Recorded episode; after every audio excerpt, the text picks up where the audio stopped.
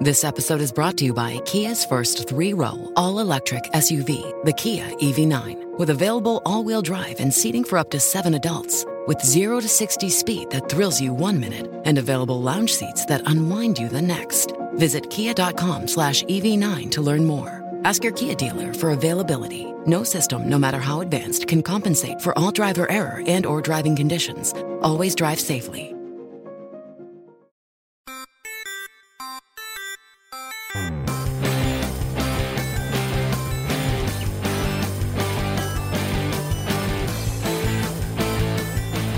Hello, everyone, and welcome to Talk Nerdy. Today is Monday, March 22nd, 2021. I'm the host of the show, Cara Santa Maria. And before we get to our guest this week, I want to take a moment to thank those of you who make Talk Nerdy possible. And remember, there are a lot of ways to support the show. It, it is and will always be 100% free to download, and that's because of the support of individuals just like you. You can rate and review wherever you get your podcasts. You can shop at the Talk Nerdy store, or of course, you can join the Patreon gang at patreon.com slash talk nerdy. This week's top patrons are Mary Neva, Michael Goucher, Brian Holden, Christopher Pitts, Daniel Lang, David J. E. Smith, Dudas Infinitas, June Sapara, Leonard Prince, Pasquale Gelati, Pedro M. Rosario Barbosa, Scott Sanders, Ulrika Hagman, and oh, Elise Christie and Robert Christ. Thank you all so, so very much. All right, let's talk about this week's show. I am thrilled because I was able to sit down with an old friend, Riley Black, to talk all about paleo. So Riley is kind of the queen of the paleo world. She has written so many interesting books, written in stone, My Beloved Brontosaurus, Skeleton Keys, and also is a freelance writer for a ton of publications. Um, from Nat Geo to Smithsonian, even writing for the Jurassic World franchise. And she spends quite a bit of time doing field work herself and really digging deep into the history of, um, of organisms on this planet. So I'm thrilled that after several, several years, we were able to link back up. So without any further ado, here she is, Riley Black. Well, Riley, thank you so much for joining me today. Thank you so much for having me back. It's it's been a million years or 10 million years or something like oh that. Oh my gosh, it's been so long. I mean, the last time that you were on the show was like I don't even know ages and ages ago. It was in person, right? We were able to record face to face. Yeah. Yeah, I was going back and forth to LA quite a bit, so we did yeah, we did it in person. I think it was like right around the time like I don't think my beloved Brontosaurus had just come out, but it was like within a year or so. Oh, yeah, so it must have been like six or so years ago, I guess. You're right. We were talking about my beloved Brontosaurus, and maybe what your next book was Skeleton Keys. Yes. Or is that the first? Yeah, I think maybe we were talking about Skeleton Keys as if it were in in process. Yeah, I think I had just signed the contract for that. I thought I'm going to have this done within a year, and it took four years. So amazing. Amazing. And so where are you? I'm I'm looking now. Okay, here's your about page because I'm like, how many books have you freaking written, Riley? Like you're so prolific. Where where are you at in terms of your career, in terms of what you've been up to lately? Okay, so I'm seeing uh my beloved Brontosaurus, written in stone. That was your first. I'm seeing um skeleton keys like we mentioned and i'm seeing all these really cool like kids books and kids projects that you've been working on yeah, I mean, this is kind of like tattoos, right? Like I've accumulated so many that I kind of forget what's there I need to stop and think. I think the count for books right now is at six, and I'm working on seven and eight. Um, yeah, and I've done a couple of children's books. Those have been primarily work for hire stuff where the publisher says, like, we want someone to write about dinosaurs. Marley knows the stuff. And I can just kind of do it relatively quickly. So the books for adults, the things like My Beloved Brontosaurus and Skeleton Keys, that's still kind of like what my passion projects are, what I really love doing. And then just on top of that, continuing to freelance, I'm still um, working with the Jurassic World franchise on their um, dino stuff. So if you buy one of the dinosaur toys and you you know hit the QR code, you open that up, like whatever's written about that animal, I gave them that information and wrote through that with them. Um, I do a lot of writing for Smithsonian and National Geographic and Slate, and just as many different things as I can kind of get my paws on. Really, still uh, doing the freelance thing. I love that so much. Yeah, I mean, I know that um, your byline comes up for me all the time, almost any time that there's a, a new discovery or a new way to analyze or a new way to think about anything in the paleontological record. I'm often seeing pieces that you've written. And I'm wondering now, I think a good question would be for, for those who remember the earlier um, episode with you, they may not be able to find it because at the time your name was not Riley Black. And so the byline has changed. And I know you, for a while, you were writing under kind of your pseudonym, right? Under Laelaps.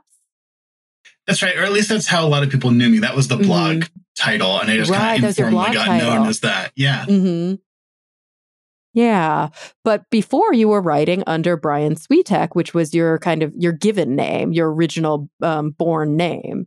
And that's now your dead name. Right. Yeah. It's it's been a really wild couple of years. I I came out as trans in on Thanksgiving Day of 2018. I think it was. And wow, I started it's been that long.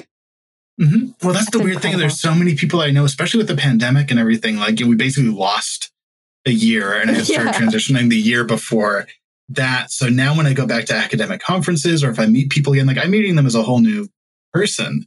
So there are people that I talk to, you know, on a near daily basis that like I have not seen since I started taking estrogen. So this is going to be a very interesting year coming up after we all get our vaccines and start to come out again. Right. And I mean, gosh, there's a million things that I want to parse out. But the first thing that even that comes up for me before we even get into, you know, um, a little bit about your history is w- within the paleontology community, clearly, you know, you're somebody who's been writing and and analyzing this work for eh, basically it's been your career. So you work very closely with academics, you work very closely at conferences with paleontologists. And let's be clear, although there's some diversity, although there are some women, there are probably, you know, n- not nearly as many trans women. Um, uh, you're dealing with a lot of old white dudes. How are they? How open and receptive are they? How understanding are they? I mean, how do you how do you even how do you not get down when you're meeting with people and kind of having to say, yes, we met before. This is kind of, you know, I've got a new name. I, I, you know, this is my gender and um, deal with it. yeah, pretty much. I mean, and you don't need to kind of sugarcoat. Like, we are not a very diverse field. We are lagging behind even even other scientific disciplines. Like the number of paleontologists who are black is one percent, maybe even less than one percent of the field and oftentimes they're not recognized. Many of them are working in Africa, like working on, you know, hominin fossil sites and stuff, and they never get the credit that they deserve. So this is still a huge thing. I think we're still fighting the fight to have just gender equity and equality between cisgender um, women in the rest of the field. So it's kind of like everybody else sometimes just a feeling kind of like, wait your turn. It's like, no, no, no, we need to, like everybody in, like we need everybody right now. So far, the reception from uh, my peers and colleagues and people that I talk to has been good. Like people who know me and have followed my work for a long time, like it, it didn't skip a beat for them. Um, you know, I've heard a few people say that, you know, like I remember who you were, but you see much more of yourself now. And that's always great here after going through so many of these changes. Um, where I've run into, not even pushback, but just like the weirdness of these things is, you know, I live in a red state. I live in Salt Lake City in Utah. Most of the field work that I do is in relatively rural and relatively conservative areas.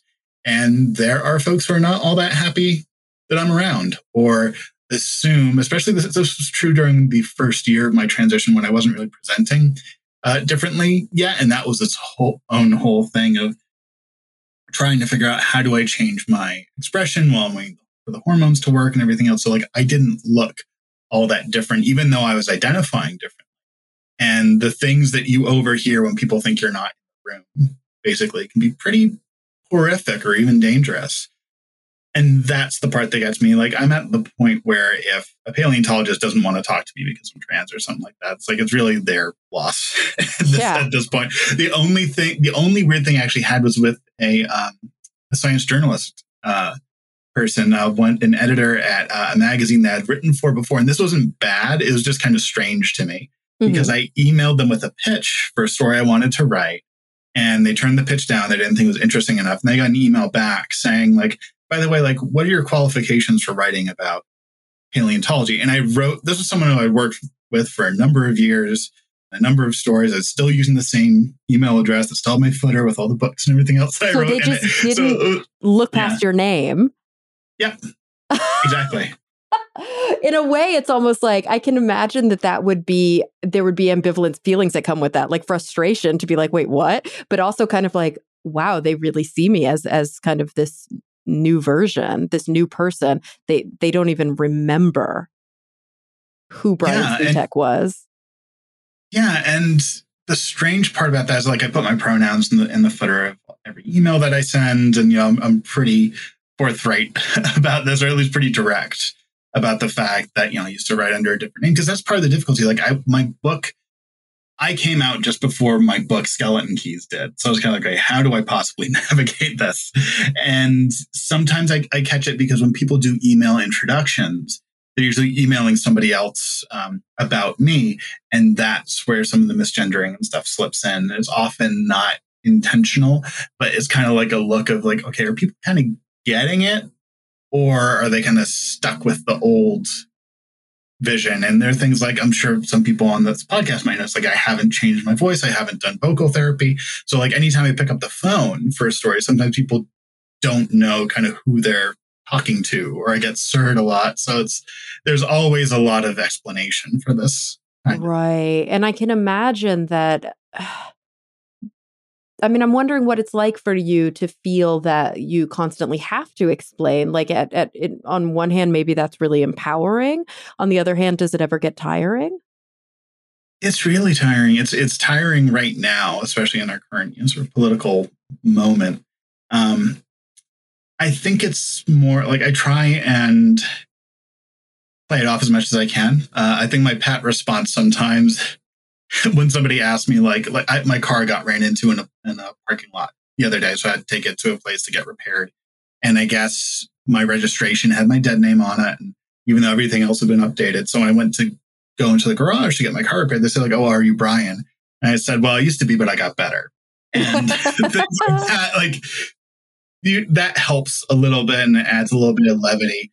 Because the thing that I found, like the weirdest thing to me about the reaction to transgender identities right?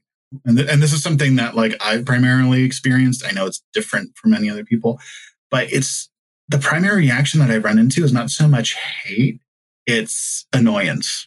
It's annoyance at this idea that like oh now i gotta ask about people's pronouns and their identities and i gotta keep this thing in my head.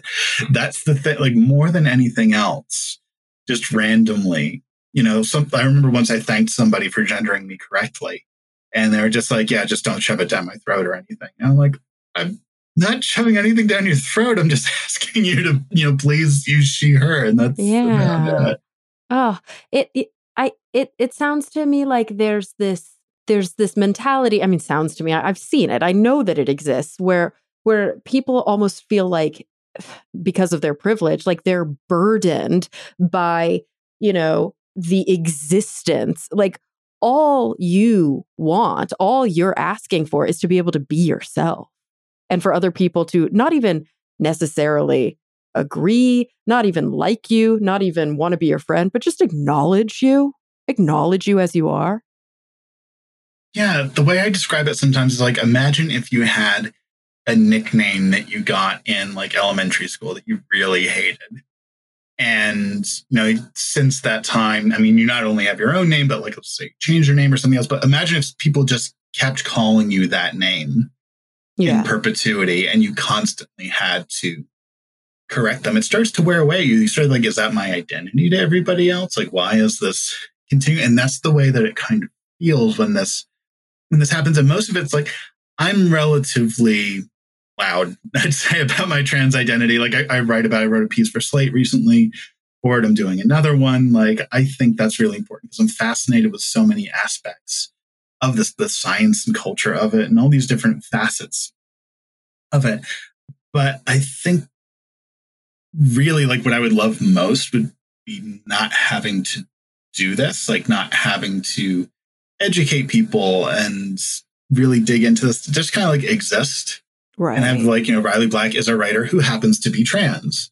But I think especially now, you know, it's kind of a blessing and a curse in that like it's great to talk about my experience, my identity, and hope that that speaks to other people um, who need that encouragement right now. But the future I want to get to is where you know you just don't assume somebody's pronouns, or you you just ask them, or that becomes a normal part of this thing, and it's not like you don't feel like you're asking somebody to walk over broken glass to call you by your preferred pronouns. Yeah, and you know, I I feel in my heart of hearts like that is the future that will exist. And part of it is a function of cultural recognition and cultural growth that we we're seeing in survey data that you know millennials and younger are identifying as trans or identifying as non-binary in significantly higher numbers than boomers and clearly it's not that these individuals have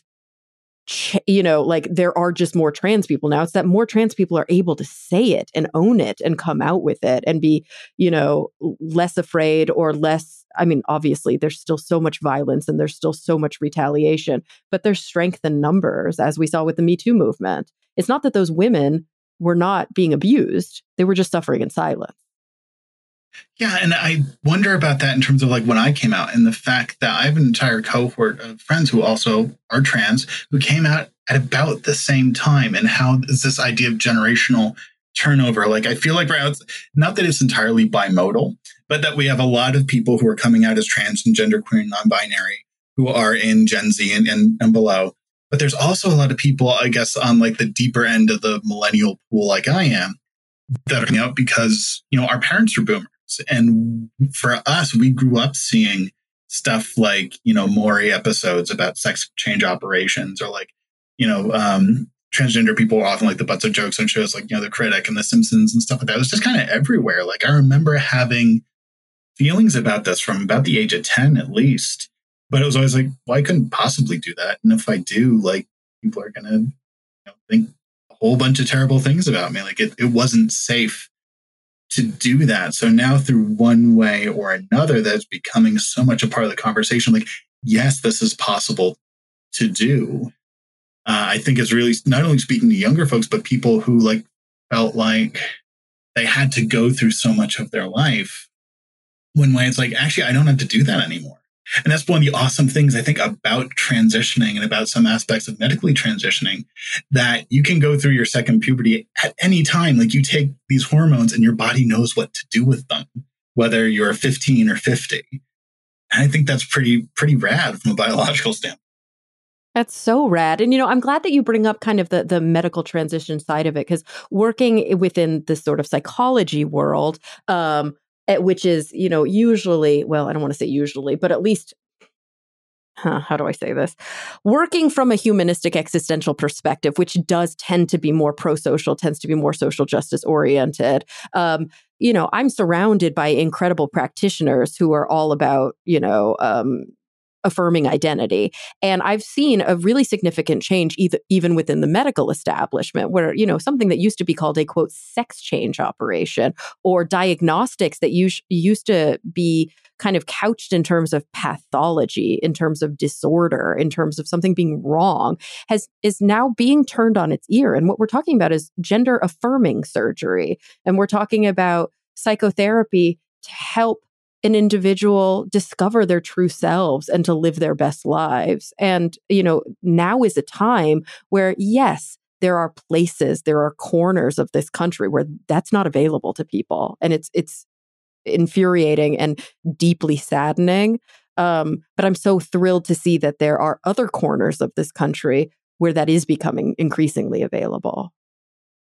Yeah, and I think some of the sort of volume that we're hearing from transphobic sources now is because they kind of know that the writing is on the wall and that they're going to be made irrelevant. That this is, you know, especially living in Salt Lake and the fact that, like, yeah, I'm kind of part of the counterculture here because we have something to push back against. And I think that's a similar effect that's that's going on just in the opposite direction where they, they can see how like you know the next generations like it's not going to be weird or unusual use they them pronouns or to consider puberty blockers or hormone replacement therapy these other things that are concepts of gender and what it means in bodily autonomy are going to rapidly change.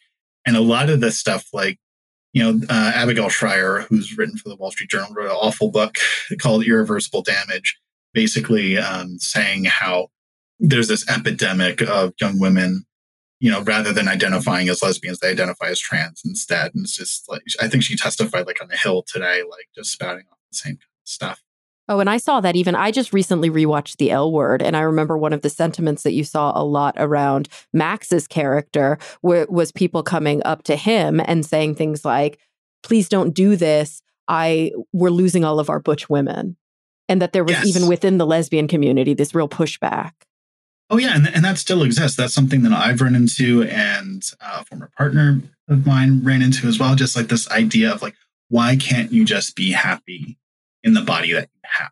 Why do why do you have to change? That is a loss to whatever community that you're a part of that that you want to change. And it's kind of this like deficit model of like gender and sexuality. That's just very strange to me. Right. And Instead of saying, of why is, can't we open the community up to accept all of us? Right. Or learn that just like that variation is the rule. Like so much of this, it reminds me of like trying to put biology in boxes and saying like, you know, there are men and there are women and gender relates to what your biological sex is and that relates to your sexuality it's it's all connected but it's very set and this is what it is and you need to pick these categories and anything that was outside that too well that's strange that's that's odd that needs a special explanation or you're and i think it plays into some of this annoyance as well like you're asking for special treatment or special care or why should i pay for you know your sex change surgery or is an argument that i've heard. And instead of realizing that maybe the variation is the message that you know biological sex is a real thing but maybe just two bio like binary biological sexes is not covering the reality of what it is to be human and that we need to change our definition because i think people often forget especially in this moment where science is so misused by some that science is a process of understanding the world around us there is a reality that we wish to understand.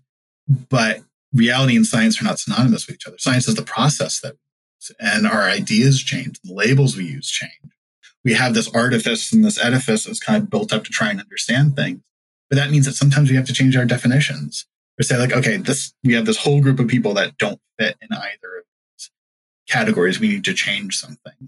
And I think that's the struggle that we're having where it's like this argument from authority without questioning where that authority came from and why we're listening to it and how how like stunning as an individual who works within paleontology and within this kind of evolutionary field of detective work that you know I, I, recently had lulu miller on the show and we talked about her, beautiful book why fish don't exist. And and this very concept of like taxonomy is not is not a perfect science and these are constructs. These are human invented constructs to try to make sense of of try to make order out of disorder. And the truth is usually things that are ambiguous usually things are somewhere in between. There's a lot of gray and why is it that we as human beings so desperately want to force people objects um, experiences into categories instead of saying it's okay if we're not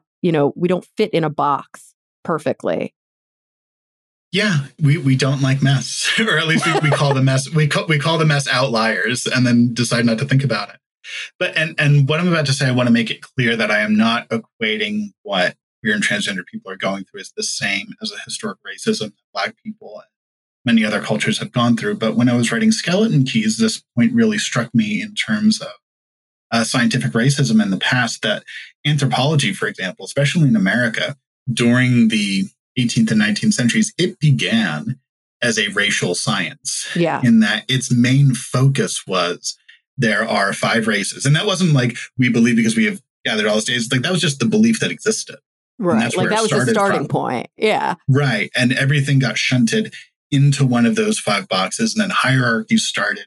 And you know, people started to come out with um, counter evidence to these categories that maybe they don't really exist, maybe they're not as sort of set in stone as people wanted to believe. And oddly enough, it was not the science that made the difference. It was the fact that World War II happened and people saw what Nazi ideology did, the folk, the, the fixation on race and hierarchy, all the lives that were lost because of that. And that is what kind of turned anthropology saying like, oh no, we don't want to be preoccupied with race anymore. That this is a social construct and it's not a biological reality. And if we go too far down that road, it's going to cause a lot of harm. And I think we're coming to a similar reckoning, at least in the spirit of it, with gender and sexuality and biological sex and some of these things that we've taken for granted for a long time. That you know, this is kind of the way that it's always been done and always been categorized. But now we're questioning that, saying, is there a better way to understand this? And what is the social part of it? And what is the scientific part of it? And oftentimes, the biological part of it, the only people that that's relevant to are me, my doctor, and my partner. And that's it. Like what chromosomes or gametes or hormone levels or whatever I have, that is not relevant to most society as much as all these things are kind of put in the public eye right. Oh, you're so right. Like just the obsessive focus on like you mentioned, this very internal, you know, what gametes do I have? Where what are my hormone, my blood hormone levels? But even on external kind of um uh phenotypic expression of gender is bananas to me how much people are obsessed with like what is what isn't between one's legs?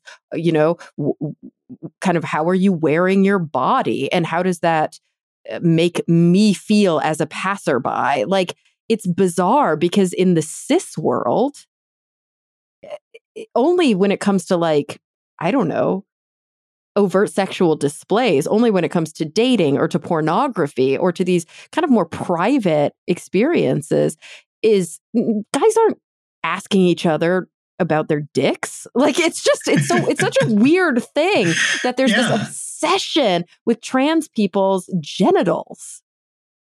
Right. And there are sort of two arguments on either side of that, and depends on kind of which tact you want to take. One is that, well, it really doesn't matter what like if if you, you know, care for someone, you're attracted to somebody, you know, if you want to have sex with them, does it really matter like what exact configuration their genitals are in? Because we have a whole bunch of variation, even within like if we were to take the binary biological sexes yeah. as standard, there's a ton of variation there to start with.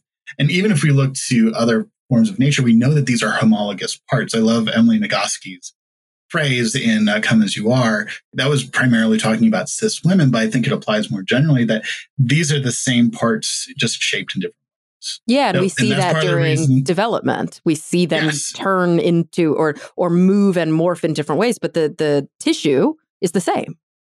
Yes, and, and we see this in other species. For example, like I, I, female spotted hyenas are a great example where they have a pseudopenis that's made out of the clitoris, and they have what looks like a scrotum that's made out of the labia and stuff. And it, that happens because these are basically the same parts. And that's an example of these common developmental origins. And part of the reason that gender reassignment surgery or gender confirmation surgery works is because these are homologous parts.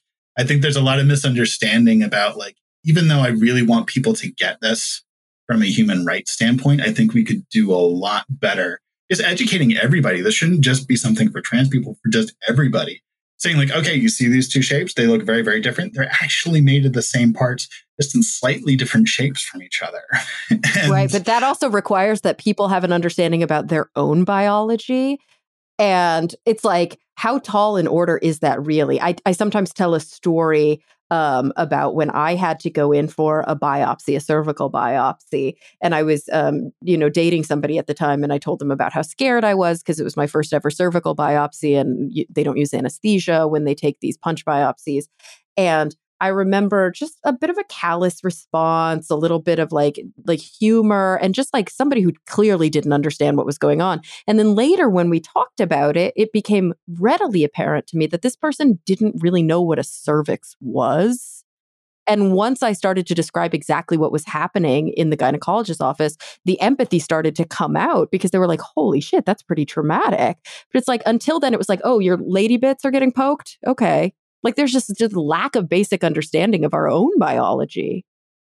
Yeah, and that's something where I, I wrote a piece for Slate um, a week or so ago about using science is not always the most effective tool against transphobia because it's not coming from a scientific place. Like many of these people are the same people who, you know, are proposing creationist bills or don't agree that climate change is real.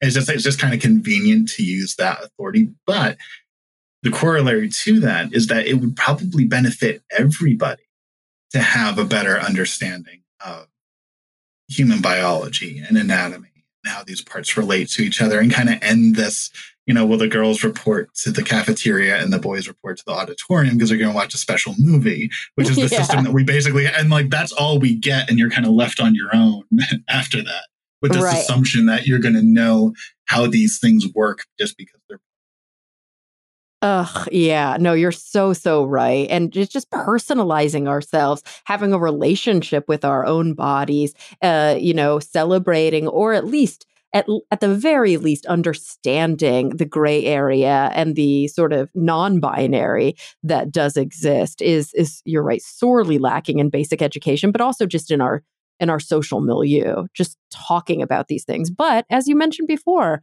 it is changing I think younger people are are and may, I mean maybe it's only happening in the big cities. I don't know. But it does seem like there's because of TikTok, because of Snapchat, because of the way that young people relate to each other on the internet, there's an expression and an exploration of the non binary that's really beautiful. Yeah, it's amazing to see. I think that's the wonderful thing about, you know, kind of our information age is that you can get information about just about any of these things that you want to know, you know, straight to your personal device. And like I remember like as a kid, I wanted to learn about these things. I'd probably have to go to the library and get a book and feel really nervous about that and then take it home and you know hide the book under my pillow or whatever else. Like now, especially with the proliferation of you know smartphones and, and you know just the availability of how much there is, like I wish that you know, like my 12 year old self could have gotten the education that I've gotten over the past couple of years and many of these things. Like a lot more would have made sense. And I think that kind of openness of access and information is really making a huge difference. Two things come up for me that I wanted to touch on before we maybe kind of um, move over into some some paleo chat. Um, the first one that comes up for me is something you said earlier really resonated for me at a personal level when you were talking about sort of that there's this frustration of needing to educate, but at the same time understanding and, and sort of being honored by that fact, knowing that we're just at a certain place in time. I often think about, you know, Black History Month or women's history. And you know, when when I get interviewed about things, for example, like uh, International Day of the Woman and, and and Girl, is that what it's called? Or you know, International Women's Day, basically. And do you celebrate for International Women's Day? And I'm like, no. And why not? Because it pisses me off that we have to have a day. Like, and I get I get the necessity for it, and I feel like really close to to you know to all of the women in my life um and so as for example as a trans woman you have it doubly bad because you are identifying with this frustration that we women have together. I mean that this idea that we have to have a fucking day because we're we're not the norm and the only way to really celebrate or move forward is to draw attention to those issues. But then of course trans understanding, trans appreciation is a layer on top of that. That yeah, I I I, I want there to be a future where we don't have to have a fucking day because every day is our day. Yeah, and like every day is Caturday, really. yeah, exactly. But, um, Can't we just all be cat?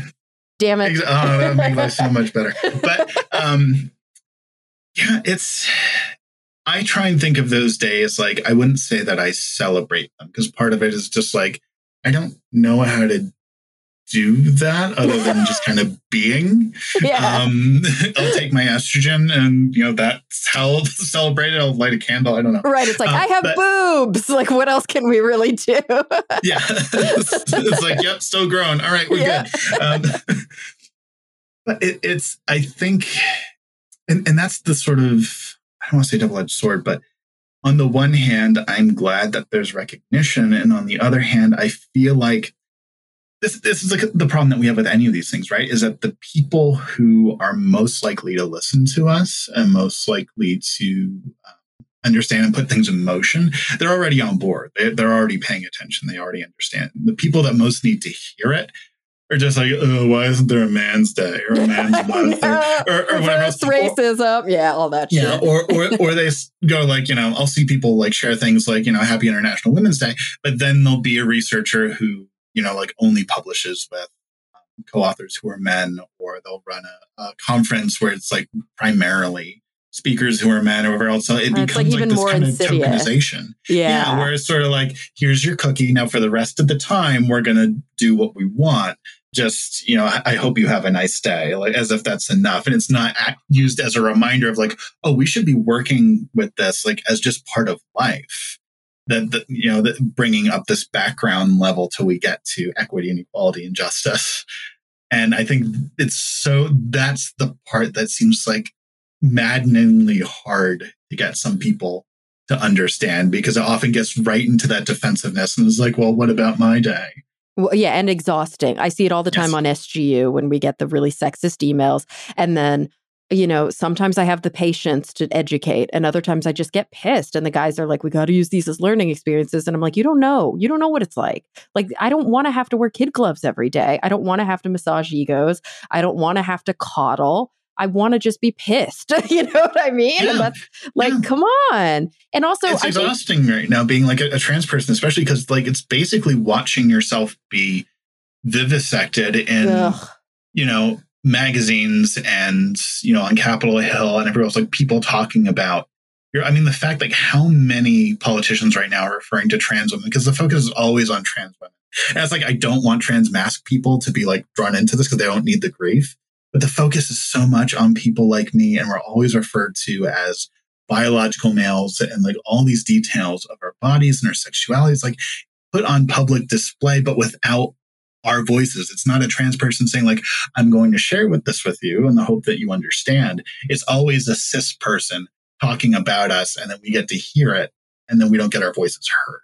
And that's the part that really like grinds me down after, or at least like I need to walk away from the computer and walk jet for a couple minutes and then come back to it. Oh, I can't. I mean, it's obviously I, I feel great empathy, but I have no idea what that's like. And it sounds fucking exhausting. But I mean, it's, it's, I really hate saying it, but it's similar to what, you know, cis women had to deal with for so very long as well. Like, in order to get the vote, in order to get like anything even approaching equity and equality, like having IQ levels and, you know, emotions and hormones and stuff like brought up, like, you know, we're not bringing that up as directly anymore, but it's still the same kind of story where it's like the detail, the biological details of who you are being used to determine your validity as a person. And that's the part that I think, like, in one way or another, a lot of people have either dealt with or can empathize with. So, you know, the second thing that comes up for me that I think speaks to exactly what we've been talking about is how would, how do you perceive and how do you kind of work with the spectrum of individuals to whom you are you know oftentimes forced to interact with? Um, there's the gamut. There's the individuals who are probably pretty social justice oriented, who are anti-racist, who are, you know, celebrate inclusivity and maybe sometimes stumble, but you you it's very clear if you're misgendered and they literally made a mistake that they're like, holy shit, I'm so sorry, I didn't mean to do that.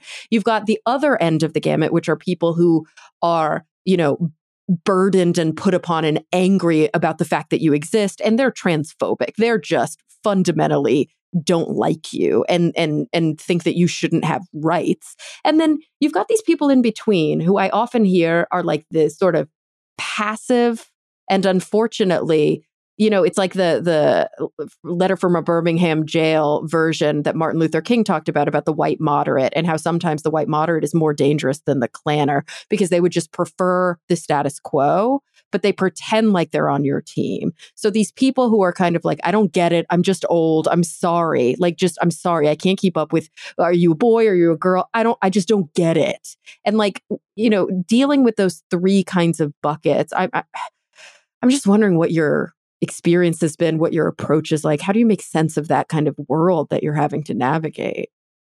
It's pretty much what you described. If somebody is just like very virulently and outwardly transphobic, I check out of that situation usually relatively early.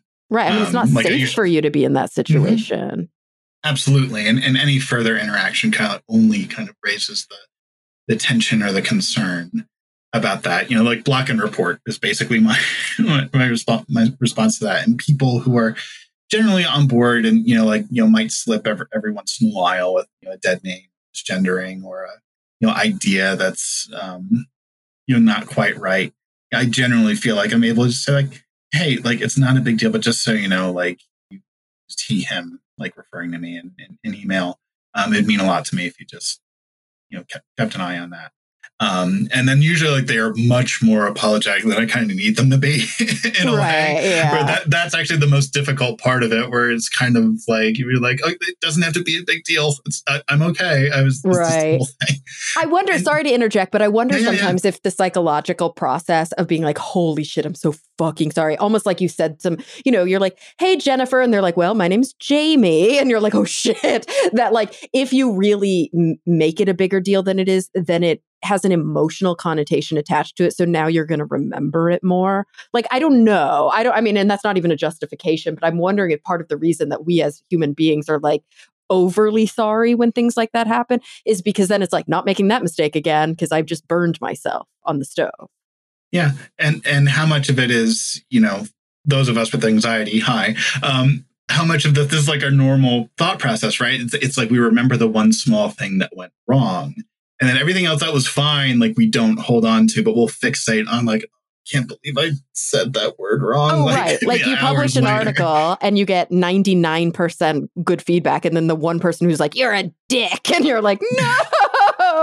right. And that's all it takes. It doesn't have to be like a cogent point. It's just like, I don't like you. Like, like, what is it? Uh, but you're right in that it's it's usually the people in the middle is the most difficult. Like especially early on, and I'd hear this from folks who are older than me for the most part. It was, um, well, we're trying. This is this is new, and part of it's like it takes it takes more assessment. Okay, like how do I want to respond to this? And those are the moments where I'm really weighing it. Do I want to make this an educational moment, or am I just too fucking tired? right now. Uh, you know, if I want to make an educational moment, I would say like, okay, like I know that my change in identity is new for you, but transgender people have been around for basically as long as there have been people, and there are people have been medically transitioning since basically you know before World War II. So here's some resources on that if you would like to know more. I'm trying to like assume the best that they're feeling annoyed, but there's also like an interest or a bit of curiosity. If I can get at that part, then maybe it'll change. But I think outside of my personal sphere where I have that kind of, I don't want to say kind of pull, but like I know people are more likely to listen because they're already invested in, you know, a friendship or an acquaintance or, or, a connection. That's the stuff that makes me really worry. Like I mentioned um, Abigail Shrier earlier, the fact that she has a book that was, you know, it sold at Target, you know, like all across the country, was pulled and then put back on the shelf. And of course, the controversy was more publicity. That this isn't a book that, you know, it's going to go to number one because of TERFs or something, or um, that it's something that's going to reach people who are hearing like, I hear there's controversy over transgender people. This seems like an interesting book to read about that subject. And they come away with entirely the wrong idea and perception uh, yeah. about this because we don't know how to research. We don't, another thing we don't teach people is how to research and vet things and understand it. That, like, especially in journalism right now, and this could be, this is a whole other point that we have to get into because we have fossils and stuff to talk about too. But the fact that how many articles about trans and queer and non binary people are written by cisgender people because there's a belief that that's inherently more objective Oh, and that oh, these people so are kind of disgusting. Yes. And I feel like that's something where in you know, sort of the writing and journalism world, like people still don't get that. They still don't understand that because they, they coming from the standpoint, it's like, well, if you're trans, you're kind of just advocating for yourself. It's like this person is like doxing the people that they talk about. How is that okay? Right. And um, I think I see it a lot in the skeptic movement. Like we'll get emails from people who are like, I heard Jordan Peterson tell a talk about how there's not really 250 gender. And you're like, what the fuck are you talking about? Or like, you know, I heard from Richard Dawkins or I heard from Sam Harris. Mm-hmm. And it's like, you don't realize that just because these people are people that within your community you look up to for certain points, that there are fundamental problems with value judgments here here that these are individuals who are known transphobes or individuals who are known sexists, and you're looking at them as if they're objective. Absolutely, yeah, and and that plays into it's like, well, since they're not part of that community, they must have a better and more objective understanding of it. Right. And Ugh. if that's the case, it's like, how do you possibly argue against that? Right, because it goes back to the fundamental problem, which I discussed a few weeks ago, um, um, when I had an individual who is a uh, feminist philosopher on the show and uh, who wrote um, Think Like a Feminist, Carol Hay, and talked about her experience because she's married to a trans man. And um, and we talked about TERFs and we talked about all of this. But what it came down to at, at its core was this fundamental belief that's very hard to shake that the cis white Protestant straight man is the norm and everything else is the other. Mm-hmm. And the entitlement that comes with that, the entitlement yeah. to know about like not what we're willing to share, but invasively know about our bodies and what they're like and what they do. It's like, you know, do I know you? Did you buy me a drink? Are you asking me out? right. No. Yeah. Then, then leave me the fuck alone. Like You're so right. And you you see it time and time again, those cringeworthy um, interviews on like talk shows where it's like, so how do you have sex? And they're like, wow, I can't believe you just asked me that, like in public, like in front of all these people. I'm not answering that. What are you even talking about? How do you have sex? exactly. exactly. Like, let's talk about what that word means to us. Yeah, like what are all of your kinks? I'd love to hear about them on air in front of everyone. Like, no. Come on. Yes, I'm, I'm, sure, you know, 13 minutes of intercourse at 10 o'clock at night on Saturday weekly is very exciting for you. there is a greater world out there. oh my god, I love it. I love it. So so anyway, Riley. So I mean there's so much more that we could we could get into and maybe maybe more things will come up in the next kind of 15 minutes as we're talking. But if not that's okay because as you mm-hmm. mentioned you've written some some pieces that are i think really really important and i'll link to them in the show notes mm-hmm. um, in the meantime, though, I'd love to talk bones. I'd love to talk fossils. Yeah. I'd love to talk dinos. You know, I see, I again, I see your byline a lot. I know that you're writing for all of these incredible outlets that a lot of my listeners listen to. Anytime something comes up in my feed reader that you've authored, I um, I often share it. So you probably see that I often share your pieces on social media. Um, what's what's kind of the newest and the juiciest for you that you've been able to sink your teeth into? What have you really enjoyed writing lately? Well, first I'll say that I won't make you wait another six years to come back. So we'll have plenty of time to talk about other stuff if we, if we need oh, to. good. Thank um, you. yes. um, so some of the things that I've been writing about lately, like one of the really neat paleo things, it was neat to see it quantified because this has been an idea that's been, and there's finally a paper that gets at the mechanics of this. So when we think about the Hell Creek Formation, so we think about like the time of like T-Rex and Triceratops and stuff, ancient Montana and the Dakotas, 66 million years ago, you don't have a lot of medium sized carnivores. You have a lot of very small, like raptor like kind of little nippy carnivore type things. And then you basically have T Rex, and T Rex just dominates everything. And that's kind of weird because when you look at other dinosaur habitats, like other ecologies, you have small carnivores and you've got your like mid class carnivores and you've got your gigantic carnivores, and they kind of like fill the whole ecosystem. In Hell Creek, that's not, it's basically T Rex is running the show. And it seems that the way that as dinosaurs grew up, they changed so dramatically that if there's a skeleton called Jane, that's a teenage T Rex, a 13 year old T Rex with a long, shallow skull, and these like the teeth seem really long because the skull is so small. Then you compare that to an adult, and the skull skull of the adult is like really deep and really like kind of burly looking, and it looks like an entirely different animal. This episode is brought to you by Kia's first three row, all electric SUV, the Kia EV9, with available all wheel drive and seating for up to seven adults. With 0 to 60 speed that thrills you one minute and available lounge seats that unwind you the next. Visit kia.com slash EV9 to learn more. Ask your Kia dealer for availability. No system, no matter how advanced, can compensate for all driver error and or driving conditions. Always drive safely. Right here in LA, have you seen? Sorry to interject. Here in LA, there's this really great T Rex growth series at the Museum of Natural History that I've always loved. Always, it's you know, it was only probably came up like 10 years ago.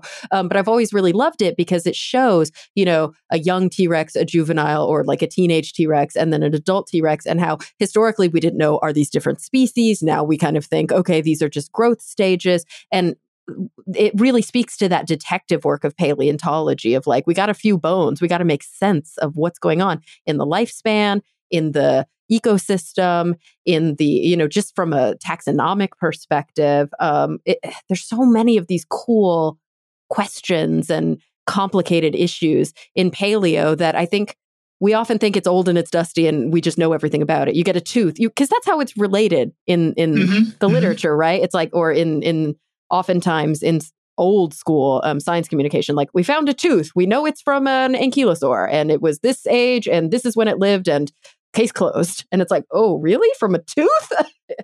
Right and that's how we communicate. We communicate yeah. like what we consider the facts of it but not like the process or any right. other things are going like you've got 500 words to make sense of all this. It's like oh god how am i going to do this?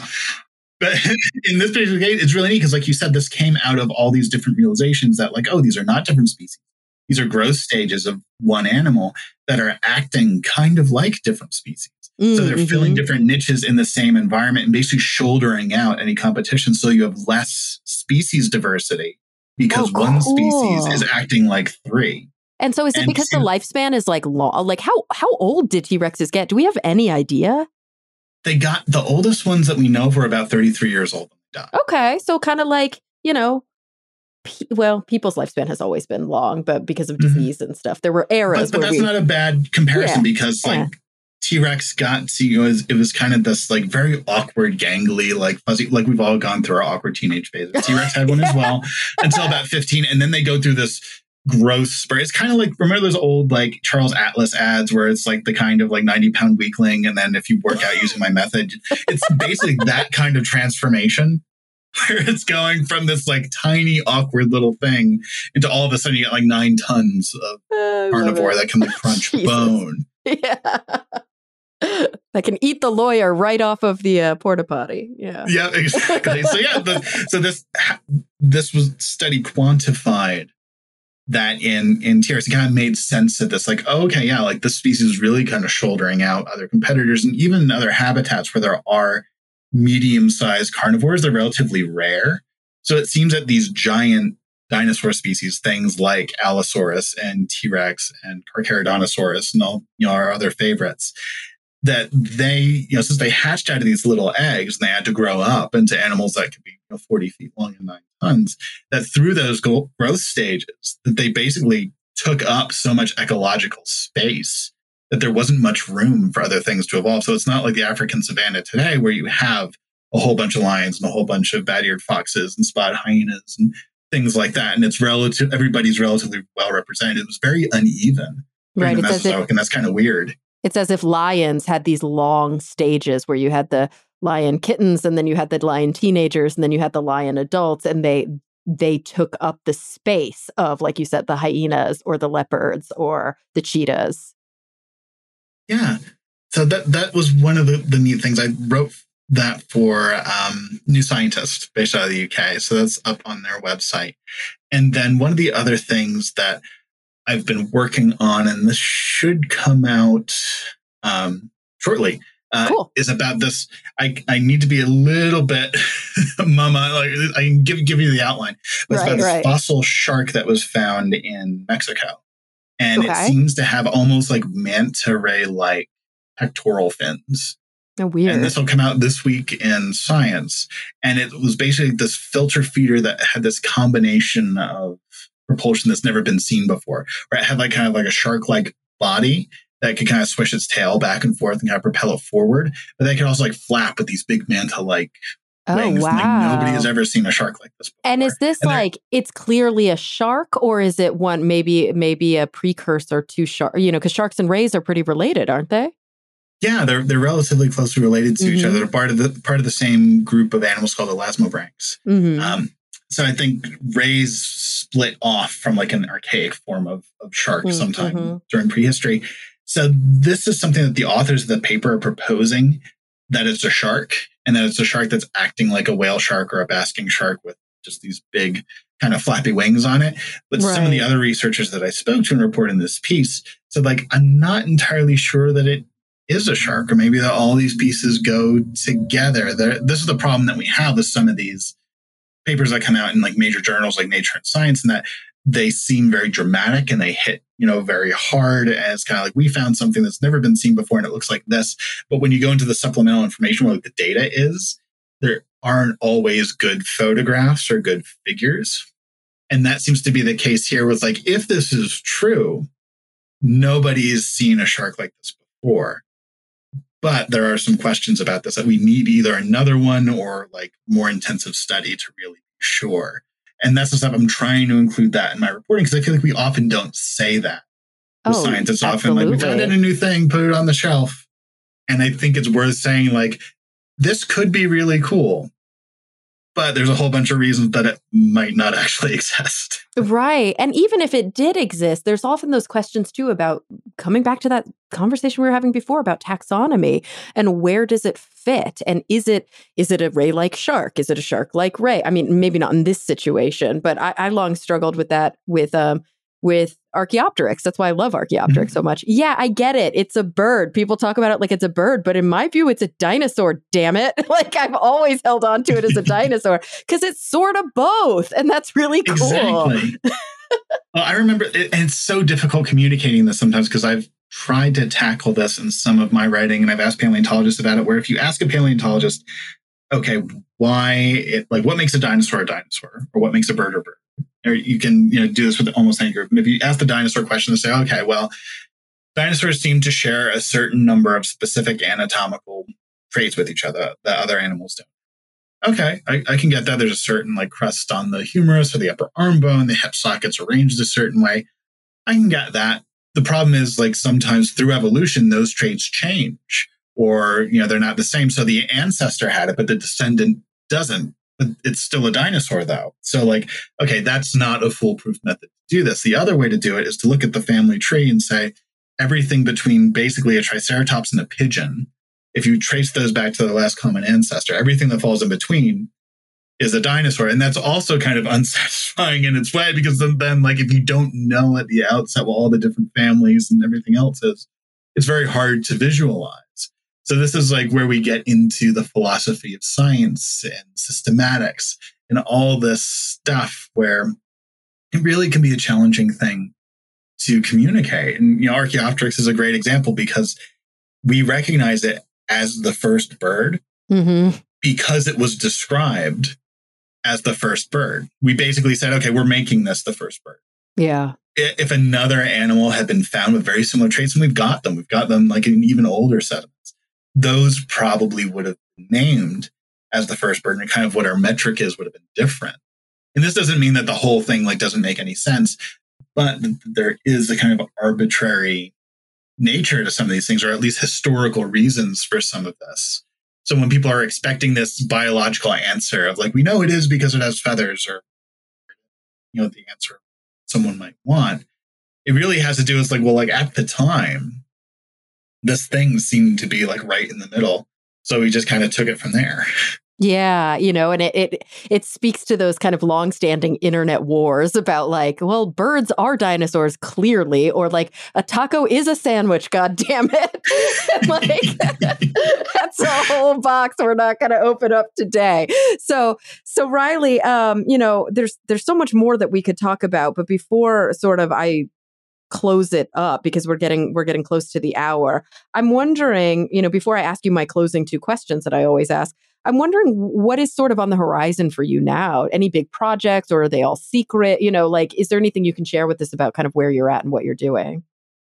Yeah, I'm working on a lot of different projects for a lot of different publications right now. I'm working on a piece for Sierra about um, natural history in, in the West, specifically relating to Utah's national monument, like Bears Ears and Grand Staircase, the ones that Trump cut, but why that happened, that why that wasn't a decision that he made, but speaks to this kind of land war mentality that's existed since the time that the Mormons settled in Salt Lake. This kind of idea of the sagebrush rebellion. So that's something that'll be out in a few months. Cool. So there's um, a lot of Um, like history of science and history of just like politics in this and intrigue. Yeah, and they all in- inform each other. Yeah, it's it's not just sort of the bones in the ground, but like why is this ground so so contested? And then I'm writing a piece for Smithsonian about just since we were talking about fossil sharks before, about strange fossil sharks, things like Helicoprion that have that buzzsaw like lower jaw. I another one called- remember that Yeah. discovery. Yeah, it was Yeah, nuts. it was really neat. Another one called um, Edestus. It looks like it has like pinking shears for jaws. Like, why did things seem so much weirder? You know, like 250 million years ago right, So and so much more badass. Why did everything look like this barbaric like tool back in the day? Right. And Not I'll give you like a spoiler for it. Like we actually have more disparity or more different kinds of jaw shapes now. It's just since those are so different, we think of that time as so much odder Uh, than yeah. it really was. There actually are more varieties of like shark and ray and stuff like swimming around now, but, but because they're here now, we don't appreciate them. the same. Right. There's a normalcy to them. So we don't Yes. see them as aberrant or different.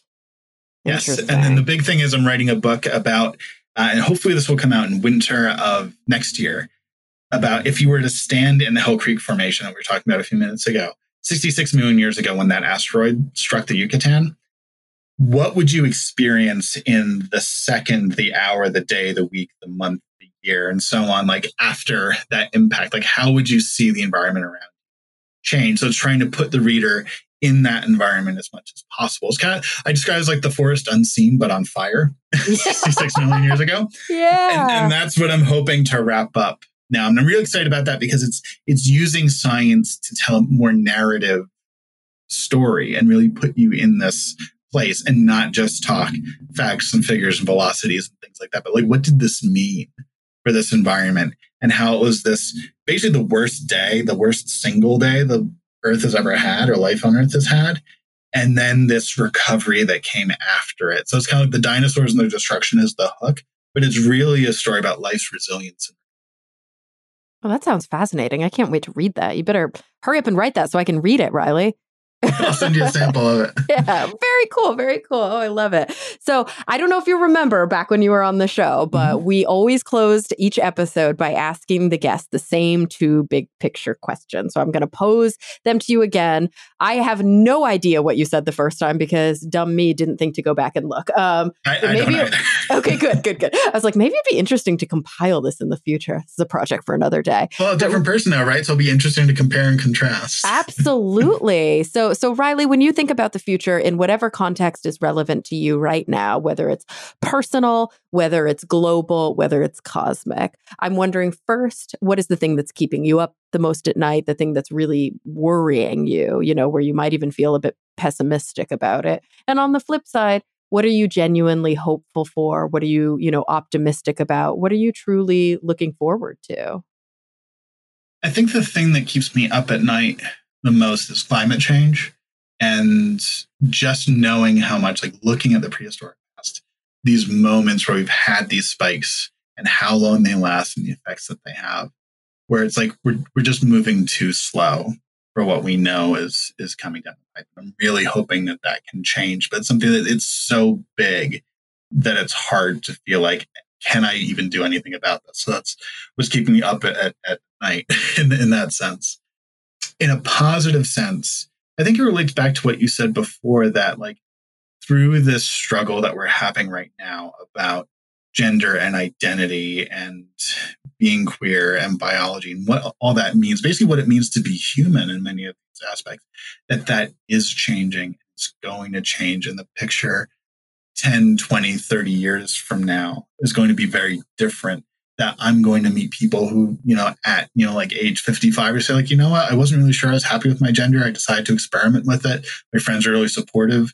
I decided to keep doing what I'm doing, but I'm really glad that I did that. And I learned a lot. Like, those are the sorts of stories I think we're going to more of. And I think are just going to increase our empathy for each other and really expand um, the expression that we have as, as people.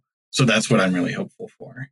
There's going to be a time in the future where we meet people uh, who are like 55 and we say, When did you know you were trans? They're like, Oh, I was like four or five. And so when did you? Oh, yeah, I've just always been trans. Like this is just yeah, my identity. I already get the feelings of like back in my day. Like, yeah, right. it's, think it's already happening. We're old, Riley. oh no. Shh, don't tell anybody. well, Riley, thank you so much for being on the show today. I mean, it was, as always, a massive pleasure, but I'm so glad that we were able to reconnect. Oh, this is always so much fun. Thank you for asking me. Course, and everybody listening, thank you for coming back week after week. I'm really looking forward to the next time we all get together to talk nerdy.